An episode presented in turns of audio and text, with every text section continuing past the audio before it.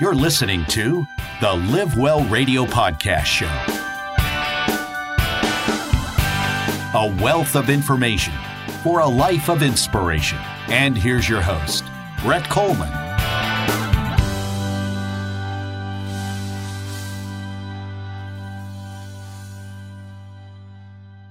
Today is Wellness Wednesday, and I thought we'd explore an area of wellness that's becoming increasingly popular these days, and that's pet wellness. And to help us learn more about this area of pet care, I've invited a veterinarian of medicine, Dr. Cheryl Rall, on the show today to help us learn more about the area of alternative medicine for our pets. Dr. Rall, welcome to the show. Thank you. How are Happy you? To be here. I'm great. Good. So let's get right into this. I know a lot of people are going to have the question that I had when I first heard of pet wellness. Let's just ask what is pet wellness?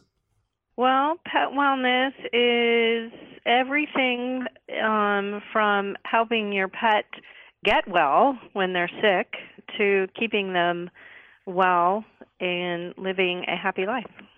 Cool. Let me ask you something else. Uh, when you first started Mm-hmm. uh, in this in, in the field of veterinary medicine, which was how many years ago? How long have you been in the, the field? Um, I graduated in 1994. Okay, and back in '94, I'm going to stick my neck a, a little bit and say that there probably wasn't the popularity of pet wellness as there is today. Is that a fair statement? Yes, I think so. I think so. I mean, we learned about it in school, and that is always our goal: is um, not only getting a pet healthy, but how what do we got to do to keep them healthy? I mean, we we vaccinate and um, we feed them a healthy diet, but we've learned a lot. I bet We've you learned have a lot over the years. over the yeah. years.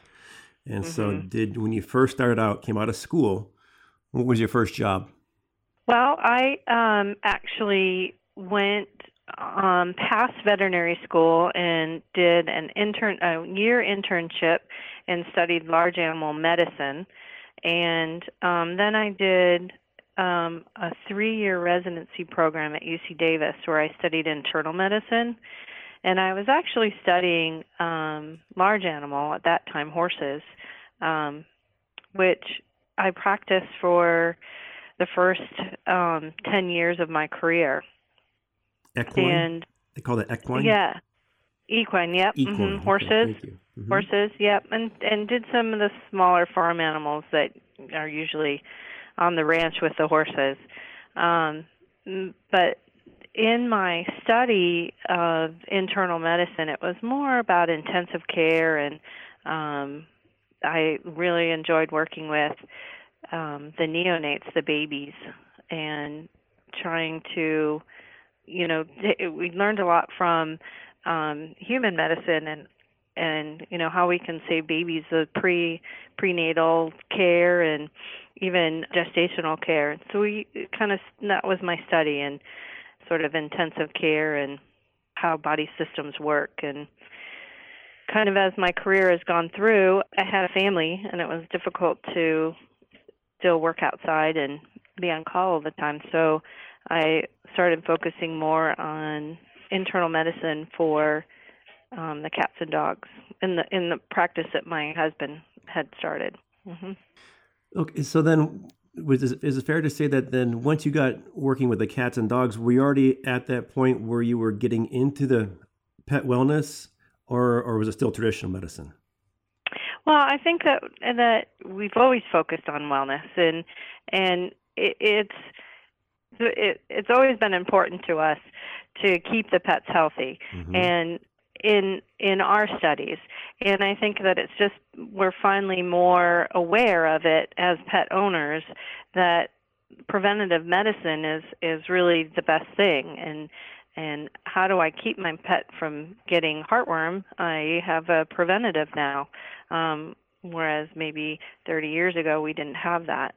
And I think that pet owners, as the pets become more family and less ranch dogs, um, we look at them as more of a family member, and so the preventative medicine becomes that much more important to us because we want them to live till they're 15, 20 years old. Um, whereas before, a dog in their senior years didn't really have as much function on the ranch because they couldn't keep up with the sheep or the goats. So I see. Yeah, so I, I see. I'm getting a clearer picture because my 1st Mm-hmm. impression was of pet wellness was my my wife is a, a big fan of alternative medicines. In other words, our house Mm-hmm. is full of herbs and tinctures and and stuff like that. So Mm-hmm. rather than relying on uh, strictly traditional medicine, she likes to take the alternative approach and maybe do, like I said, the healthy essential oils or the, the chiropractor approach. And I'm, I'm wondering if that's the same kind of realm uh, we're talking about as far as pet wellness, or is it more of a preventative measure than an, than, a, than after the fact? It is all of the above. Um, I do have a naturopath that works with us on Tuesdays in this practice, and um, she there's so much to know and so much to study, and she does study how to heal a patient through nutrition and some of the herbs. So um, she's less likely to use a medication than I would, but again, there's still I still preach nutrition, and what you put in has to be healthy in order to get a get a healthy out. For sure, I 100% agree with that. Does Yeah. does yeah. so you're saying that pet wellness pretty much applies and pertains to all animals across the board. You happen to specialize in in how uh, pets as opposed to being outside with horses and and and, and farm animals anymore. But it does it just still does pertain to all sorts of all all animals. Well, sure, and um, there's probably just as many horse owners that prefer an alternative approach than just giving a medication too. And um, I, I have some other breeders of, of goats and llamas that also prefer to stick with a more natural approach through nutrition. And are the fees similar to conventional medicine as far as the natural approach goes? Like, is it pretty much comparable? I would I would say yes. There's perhaps a little bit more diagnostic testing involved than there is in the traditional approach because there's more you change this a little bit, you got to retest to make sure that we're doing what we want to do. And then we change something more. So it's more of a stepwise, slower process than the all American quick fix. hmm And diseases like parvovirus, distemper, uh, heartworm, are they treated differently in your practice compared to if I somebody just went to the local veterinarian that's not so much into uh, pet wellness? I would say not differently because infectious diseases, um, there's really only one good way to treat them, and that is with the specific treatment. But as far as chronic disease and maybe even some cancers are all um, addressed differently. So the dog with inflammatory bowel disease, the dog with Cushing's disease, some of those chronic insidious diseases we can and even diabetes because the pets are at risk Uh, pets are uh, um as obese in america as people are and there's a lot of things that you can change in the diet and avoid becoming a diabetic or even changing the diet and not needing insulin so there's it's many things like infectious diseases we treat the same but in long-term chronic disease we take a very different approach So I know you, you mentioned diabetes, you mentioned obesity. Are they linked with pets?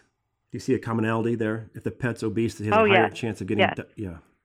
yes So why do you think that's becoming an epidemic like it is for humans? Is the same lack of awareness? What are you, what are you finding the cause to be? Because we can if we can identify the cause, then we we can work on that to prevent the result. Yes, but I think it's multifactorial. I think that it has to do with um, diets and budgets and choices that people make. It's just, you know, there's some pet foods that would be equivalent to eating um, McDonald's every day, whereas there's other pet foods that are much more natural and healthy.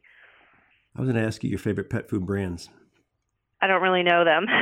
Most of the pet foods that you can get at the grocery store are not as healthy as some of the diets that are perhaps carried at Pet Planet or some of the veterinary prescription diets like the Hills diets and Royal Canin.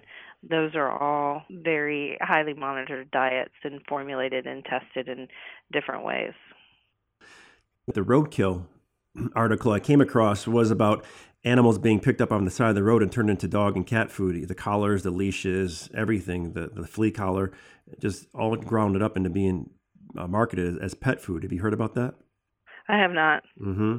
Yeah, I did a quick Google search and someone had uh, brought that to my attention. I did a search online, and sure enough, that's it's happening. So that's why I thought I'd bring it to your you know, bring it to your attention, or maybe ask you about it. Do you think stress has a negative impact on animals like it does humans? Yes, yes, for sure. And um, different pets, all, they all have different personalities, right? And so some pets may be more anxious than others, and um, many times we find that when their owners are very stressed, the pets tend to be very stressed. I've recognized that. So, yeah, I've seen that in my mm-hmm. own my oh, own oh, my sure. own family. mm-hmm. Yes, true. Yeah. Sad but true. and there's there's sort of the um newer thing right now is the emotional support animal. How many people need those and there's there's a lot of there's going to be more science that comes out about that that that is confirming to the fact that people really need pets they to say, help with their anxieties. Yeah, they mm-hmm. say you know uh, man's best friend is the dog, and because uh, for I'm sure for many reasons, but, but like you just said, they do add a sort of comfort to the owner, don't they? To the person who owns the dog. Oh sure, yeah. I mean, there's there's been medical studies where they look at how it lowers blood pressure and heart rate, especially with people in the hospital. And they like to have that pet next to them that they can pet while they're recovering. How would somebody go about getting a, a, dog like that online? Is there is there just companies out there that specialize in providing pets like this? Um, I think there's a number of groups. Um, there's some that um, they're trained really for um, their service animals, so they are trained to do particular tasks. And um, an emotional support animal is is is really chosen by the the owner, the person. It it doesn't need to do any particular tasks. Yeah, they have the vest. I mean, they have to get they have to get certified, I guess, because you see them in the stores a lot. People are walking their dogs with a vest, mm-hmm. uh, service animal. You even see signs at these mm-hmm. bigger stores saying service animals are permitted. Uh, you see them on you know airplanes and grocery stores and so on and so forth. I get I, am seeing it more often. Mm-hmm. So obviously, there's research yeah. to, to, to back. Well, there's a big difference yeah, there's a big difference between a service animal and a, an emotional support animal. Oh. And even how the law recognizes them. Really? Yeah, there's a big difference. Yeah. A service animal is trained specifically to do tasks for the person. They drop their keys, they pick them up. They it's like a guide dog for the blind. Oh. So or um someone that has seizures, they, a dog can tell when before they're going to have yeah, a seizure. So that, that's I knew they that. they have a specific task. Yeah. Mm-hmm. Other than calming their nerves, like in a support emotional support animal. So let's talk about some approaches. You know, you're you're big into preventative. So let's talk. Let's go back to the diabetes thing. You said uh, mm-hmm. weight is a big part of it. Uh, so mm-hmm. do dogs? All dogs need exercise in the same way a person does, or can, explain that to us? Sure. Yeah, they. Um, you know, dogs are different breeds of dogs, they all were bred for particular jobs way back when, right? Mm-hmm. Like the husky is, you know, a very um endurance bred animal, same as like most um bigger hunting dogs, like the um the labs and the golden retrievers and the German short hairs, those are um they're endurance dogs. And those probably the labs and the golden retrievers are the really common you know they used to be the number one family pet. And they are just predisposed to obesity. And it's because they don't go out and run. They may go for a three mile walk with their owner but they're just walking with their owner not running. Um so their their body physiology is really for endurance. So you need to get out and run and swim and chase the ball. So exercise is part of it and diet is part of it too. So you know, just like America, we like to carb load, and if you're not an endurance runner, then you probably don't need to carb load.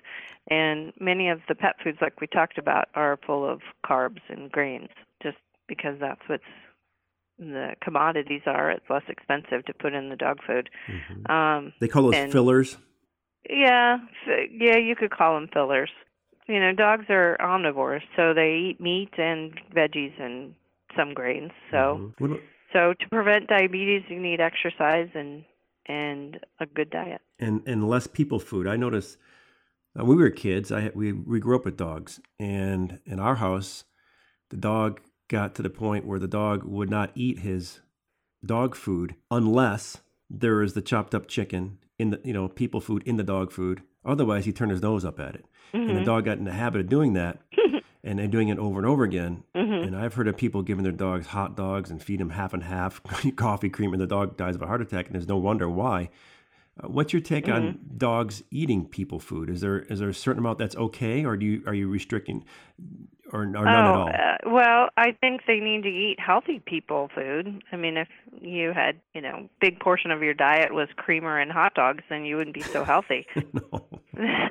so, um, there's um, many of the diets that my naturopath, Dr. Williamson, recommends are cooked diets, and we have some diabetics that are just get a cooked diet. Dogs with allergies, they they get just a specific diet because we'll run allergy tests on them and see what types of foods they're allergic to, and it's just difficult to find a diet that has just these particular ingredients in it. So I'm all on board with people food. It's just got to be healthy people food, the right kind of people food. hmm That's nice that you offer that service, though. The service of providing people that test to give them a better idea what kind of dog or, or, or cat they have on their hand, and then build their their meal plan accordingly.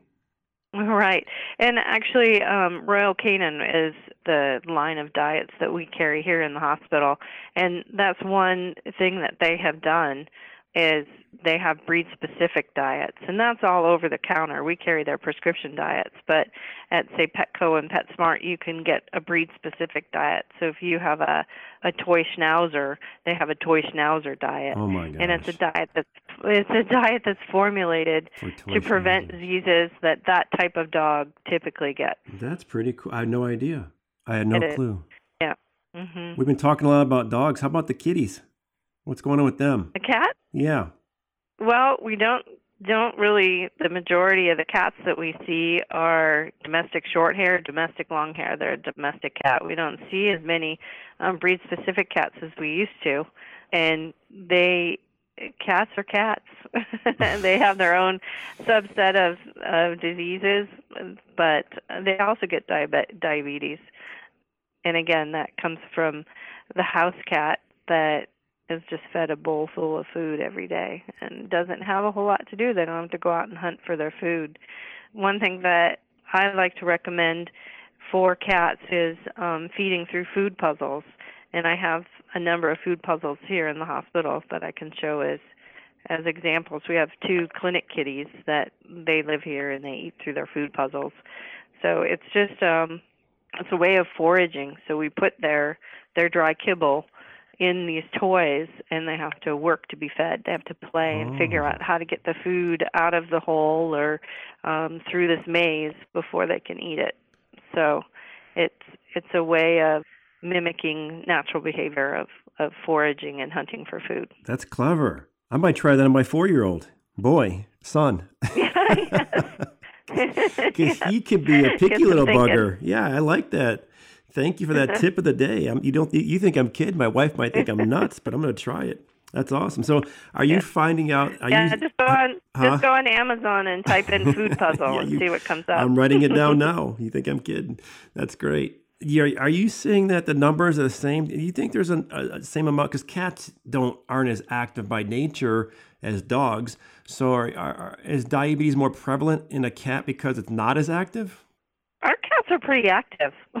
Oh, they are. So yeah, I I think that I think they can be as as active as dogs throughout the day.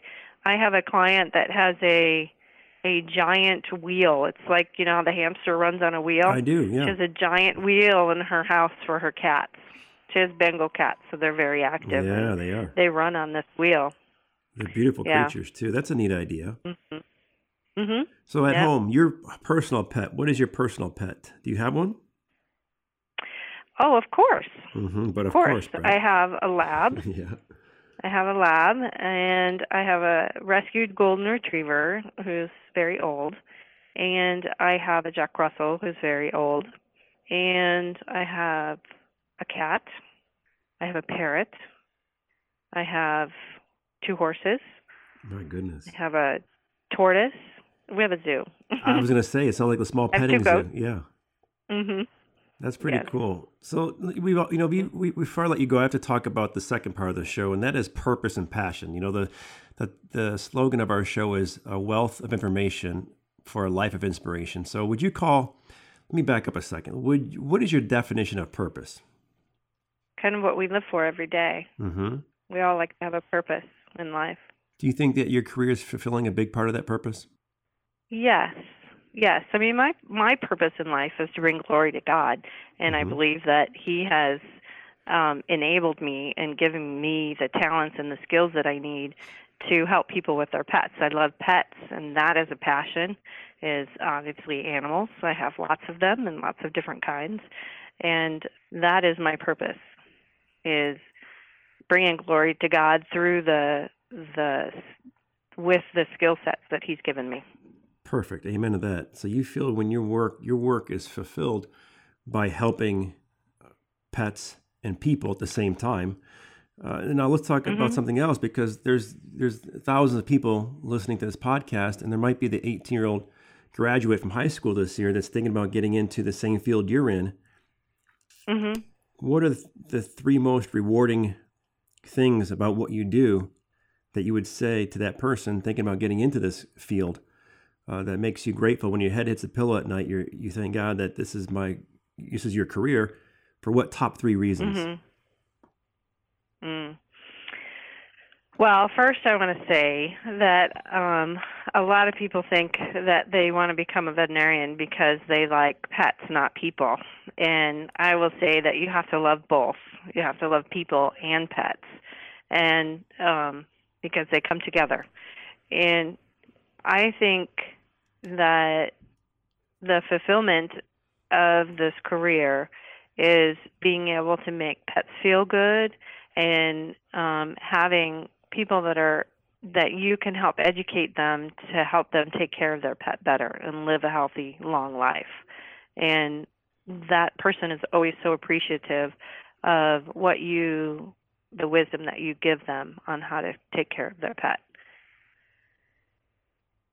Beautiful. i've never had someone that was ungrateful for teaching them how to take care of their pet no, no, no. And you hear that's stories. That's what we go to school that- for that's that's what what to we learn right? And Mhm. that's what you this mission you fulfill. Mhm. And you've heard, I've heard uh, just the other day, my cousin called me from uh, Gilbert, Arizona, and said their cat Fluffy. I had to go in for a major overhaul, and uh, the cat almost didn't make it. But the, thank God for the the veterinarian and the, services they provide. The cat came out of it, and they have like four or five Mm-hmm. cats, and they uh, they're they're cat lovers, and at a certain point, I guess for them, it's like one of their kids. You know, you've all heard the saying, "The pet is like a kid." So yeah what you do is very Mhm. very helpful and very rewarding. And I like the fact that you you you also help. There's ways to prevent uh, your pets from getting arthritis, or use you can use the acupuncture to help alleviate some of the pain that comes and slow the progression of arthritis. Is that is that fair? Mhm. Yeah. Mhm. Mhm. Yep. Yep. We also we we don't do acupuncture here, but we have um, another modality that's therapeutic laser. Mm-hmm. So it's it's a a newer modality in in the United States, but there's tons of studies on it from Europe. It's red light therapy, and it works at the cellular level. So um, I've seen it do some pretty amazing things. That's neat. And how can people find you? Give them your give them your website, and also I will also send a link to, with the podcast episode. But Okay. share your your link with them. Yep, it's it's petwellnessaz.com, and we're on we're at the new Fry Center on Dove Valley and off the I-17 and North North Valley Parkway. Yeah, on the east side of 17, right? Mm-hmm. That's right. Yep. Cool. Very cool. And another major issue for dogs and cats, maybe I'm not sure, is the is the gum disease. Before we head out, say let's tell mm-hmm. what's what's the best thing somebody can do for their dog to help them prevent getting from getting the gum disease in the first place. Brush their teeth. I knew you were going to say it's that. really that simple. Yeah, I was going to say, is, mm-hmm. is, it really that simple? Brushing mm-hmm. the dog's teeth. Mm-hmm. Any special toothbrush? Start... Are we using the Bronze, the Oral B's, or or no? Yeah, um, well, a soft bristled brush, mm-hmm. and it's just. I mean, if we didn't if we didn't brush our teeth, they would we'd build up tartar and have bad breath and all of that too. So that's the simplest thing is to use a toothbrush and um, pet toothpaste and brush their teeth and decrease the bacterial load that sits at the gum and prevent the tartar. There's a lot of different products out there that can help with that as well, but really the number one thing is brushing their teeth.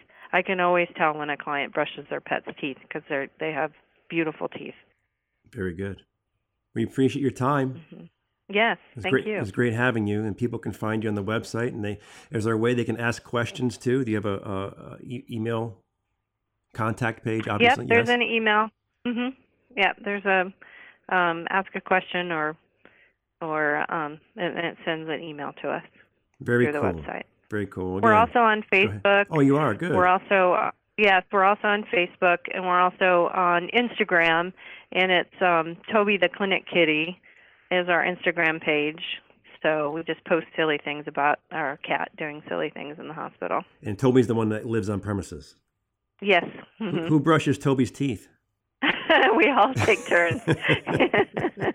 he actually lets us do it. He does. I was going to say, He's does a he pretty let good boy? He, okay, good. You should post a video of that. I think that'd be great because people need to realize that taking care of the pet's oh, absolutely. teeth would is, is Yeah. very important to their their general over Yeah. uh, hygiene and well being. Right? Yep, you're right. We should. We'll get on that. All right, that was fun. Thank- Everybody can look for it on our website. It'll I'll- be under the blog page. I'm looking forward to. So it's great. Thank you again for your time. We appreciate that, and you have a nice day. Okay. All right. You too. Okay. Bye bye. Bye bye.